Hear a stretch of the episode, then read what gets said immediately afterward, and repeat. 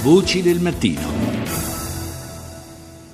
Le 6, quasi 41 minuti, ancora buongiorno da Paolo Salerno. La chiamano la droga del combattente perché è molto usata dai kamikaze dell'ISIS e dai mujahideen. Si tratta del tramadolo, un oppioide sintetico che aumenta la resistenza al dolore e alla fatica. Ne sono state trovate tracce sia nelle zone di guerra del califfato sia in alcuni covi terroristici in Francia e in Grecia. Il traffico di questa sostanza è diventato nel tempo un business importante per lo Stato islamico, un business al quale la Guardia di Finanza ha inferto un duro colpo sequestrando nel porto di Genova oltre 37 milioni di pastiglie destinate alla Libia, il loro valore commerciale è stimato in 75 milioni di dollari.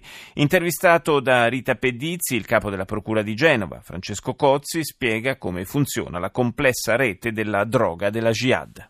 La commercializzazione e diffusione è lecita in alcune aree geografiche come quella di provenienza, l'India, e anche nel nostro territorio. Sono state trasportate dall'India attraverso lo Sri Lanka. Nello Sri Lanka la documentazione di accompagnamento della merce è stata mutata in eh, coperte o prodotti detergenti. Con questi documenti di accompagnamento è pervenuta al porto di Genova con eh, destinazione peraltro Libia misurata e Tobruk, dove avrebbe dovuto essere poi doganata e destinata all'emissione sul eh, territorio. Quindi provenienza India, arrivo Genova per partire per la Libia. I prodotti sono stati sequestrati in container a bordo di navi e si ritiene che chi le trasportava fosse assolutamente ignaro del contenuto. Il valore di acquisto di questi beni era di circa 87 mila dollari e il valore di rivendita parliamo di di 2 dollari per eh, pastiglia, quindi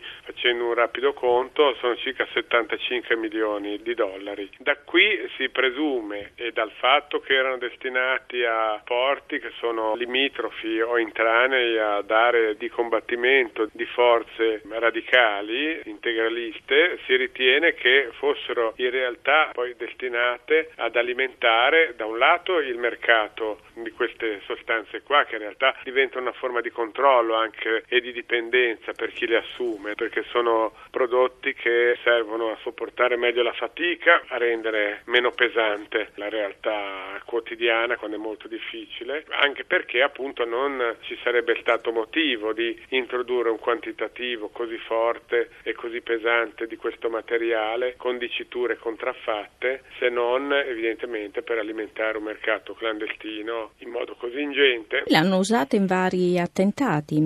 Secondo la letteratura e le conoscenze sono pastiglie che vengono appunto utilizzate anche da combattenti o da soggetti, categorie di persone che si trovano in particolare difficoltà e di sofferenza fisica, per cui sono prodotti evidentemente destinati a lenire situazioni di difficoltà conseguenti anche a situazioni belliche. Dati in dosi o in usi massicci alterano completamente la condizione psicofisica della persona. Credo che l'aspetto di interesse sia il fatto che sono operazioni commerciali di ingente valore che sono finalizzate probabilmente a produrre finanziamenti illeciti a queste organizzazioni. Il porto di Genova è uno dei pochissimi porti del Mediterraneo che continua a intrattenere rapporti diretti con gli scali libici. Infatti la rotta dall'India allo Sri Lanka avrebbe potuto andare se fosse possibile direttamente in Libia, invece siccome non ci sono delle rotte di questo tipo qui, forse ci sono dalla Grecia, ma non ne sono sicuro ma sicuramente c'è questa rotta qui dal porto di Genova, è verosimile che l'abbiano utilizzato proprio per avere un utile porto di scambio con quelle destinazioni. Il porto di Genova è strategico in questo senso? Il porto di Genova è un porto uno dei più importanti porti del Mediterraneo, unitamente a Marsiglia e quindi è certamente un porto che ha una polivalenza anche di rotte, di traffici, destinazioni. Questo l'abbiamo già verificato anche in altri casi in cui si è cercato di introdurre, si è cercato di esportare merci di varia natura in modo illegale o comunque in modo non veridico rispetto alle certificazioni doganali. In questo caso abbiamo motivo di ritenere che oltre che una finalità commerciale illecita e un falso nelle dichiarazioni doganali ci fosse anche la finalità di terrorismo e per per questo che nel provvedimento di sequestro che il giudice per le indagini preliminari ha convalidato si fa menzione espressa dell'aggravante per delle finalità di terrorismo. Prendiamo atto che si tratta comunque di fenomeni che interessano di rimbalzo il nostro territorio, nel senso che non sono destinati a espletarsi, a manifestarsi nel territorio dello Stato, ma sono destinati a consumarsi poi come atti finali in altri territori. Però è utile anche sotto questo aspetto che le autorità del nostro Paese diano un contributo fondamentale e importante in tutte le attività che possono essere strumentali rispetto alle organizzazioni di tipo terroristico, quindi che vengano colpite anche in un momento anticipato le condotte che possono procurare loro vantaggio.